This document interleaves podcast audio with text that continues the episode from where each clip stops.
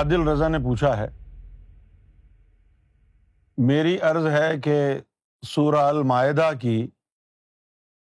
آیت نمبر پچپن کی باطنی تشریح فرما دیجیے ہاں اب یہاں جو ہے اللہ تعالیٰ کا ارشاد ہے کہ انما ولیم اللہ و رسول کہ تمہارے لیے مشورہ دے رہا اللہ کہ تمہارے لیے دوستی تم نے کس سے کرنی ہے اللہ اور اس کا رسول اور ولزین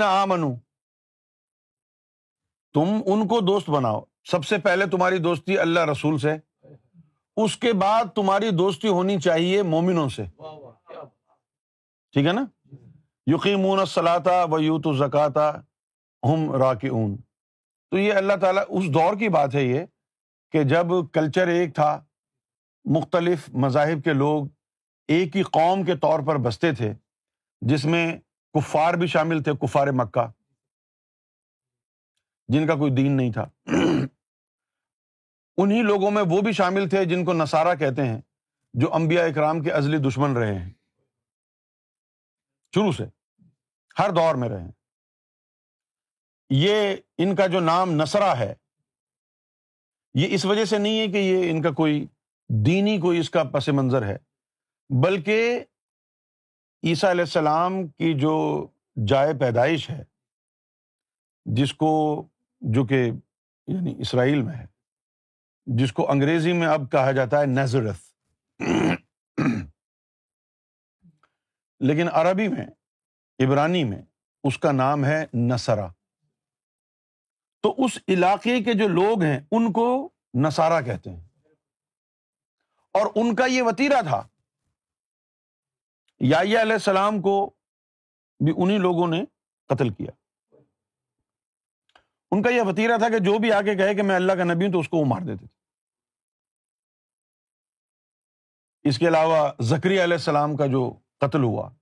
شمعون علیہ السلام کا جو قتل ہوا یہی لوگ تھے اور پھر بعد میں آ کے وہ نصارہ اور عیسائی کسی مذہبی بنیاد پر نہیں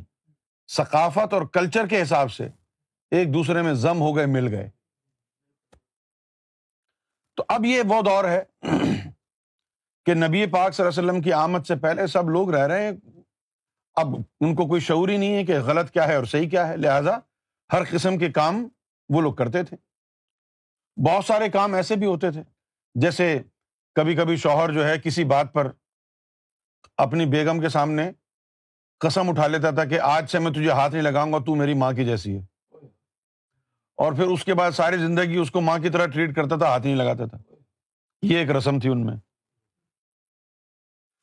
تو اب جب اسلام آیا ہے تو اسلام نے بہت ساری چیزیں منع کر دی اچھا اب یہ جو لڑکیوں کو زندہ دبا دیتے تھے آپ نے تو آدھی بات سنی ہے نا آپ نے پوری بات تو سنی نہیں ہے ہاں؟ لڑکیوں کو زندہ وہ دباتے تھے جو اپنے آپ کو معزز لوگ سمجھتے تھے جب آپ کو پورا بیک گراؤنڈ پتا ہوگا نا تو پھر آپ کہیں گے کہ ہاں یار یہ تو مسئلہ تھا لڑکیوں کو زندہ وہ گاڑ دیتے تھے قبروں میں جو اپنے آپ کو معزز اور معتبر لوگ سمجھتے تھے اچھا اب ایسا کیوں تھا کہ عام رجحان یہ تھا کہ لڑکی پیدا ہو گئی تو وہ اس کو بیچ کر کے کوٹھے پہ بٹھا دیتے تھے لیکن جو معزز گھرانے ہوتے تھے وہ کیا کرتے تھے کہ نہیں ہم نے تو اپنی لڑکی کو کوٹھے پہ نہیں بٹھانا تو اس کو زندہ یعنی پیدا ہوتے ہی مار دیتے تھے یہ ان کے نزدیک ان کے نزدیک یہ اچھا عمل تھا لیکن یہ میں بات کر رہا ہوں یعنی اسلام کے آنے سے پہلے کی یہ پری اسلامک ایرا جو ہے یہ اس کی بات ہے یہ وہ اپنے آپ کو معتبر سمجھتے تھے کہ دیکھو ہم بے حیائی کے کاموں میں نہیں پڑھتے ان کا اپنا ایک اسٹائل تھا اپنا ایک اسٹینڈرڈ تھا حیا اور بے حیائی کا سمجھ گئے آپ اچھا اب یہ چیزیں ہوتی تھیں وہاں پر جب اسلام آیا ہے سب ایک ہی کلچر میں رہ رہے ہیں ایک ہی جیسی حرکتیں کر رہے ہیں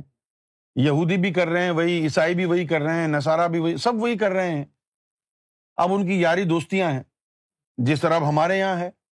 ہمارے پاکستان میں بہت سے لوگ ہیں کسی کی یاری دوستی بابر کے ساتھ ہے کسی کی طلت کے ساتھ ہے کسی کی وہ پٹھان کے ساتھ ہے خان جی کی کسی کی کسی کے ساتھ ہے سارا حق یہاں جان لیتے ہیں اس کے باوجود بھی ایسے کافروں کے ساتھ دوستی رکھتے ہیں جس کی وجہ سے ان کے ایمان کٹ جاتے ہیں تو یہی تلقین اللہ تعالیٰ نے یہاں فرمائی ہے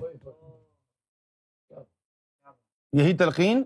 امت کو فرمائیے کہ دیکھو بھائی بات سنو ان نما ولی کم اللہ و رسول ولزین آمن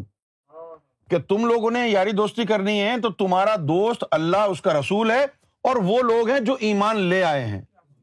ان کے علاوہ کوئی اور تمہارا مخلص دوست نہیں ہو سکتا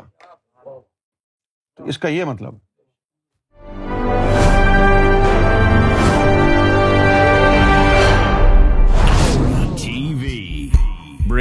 light, love, and peace in your life.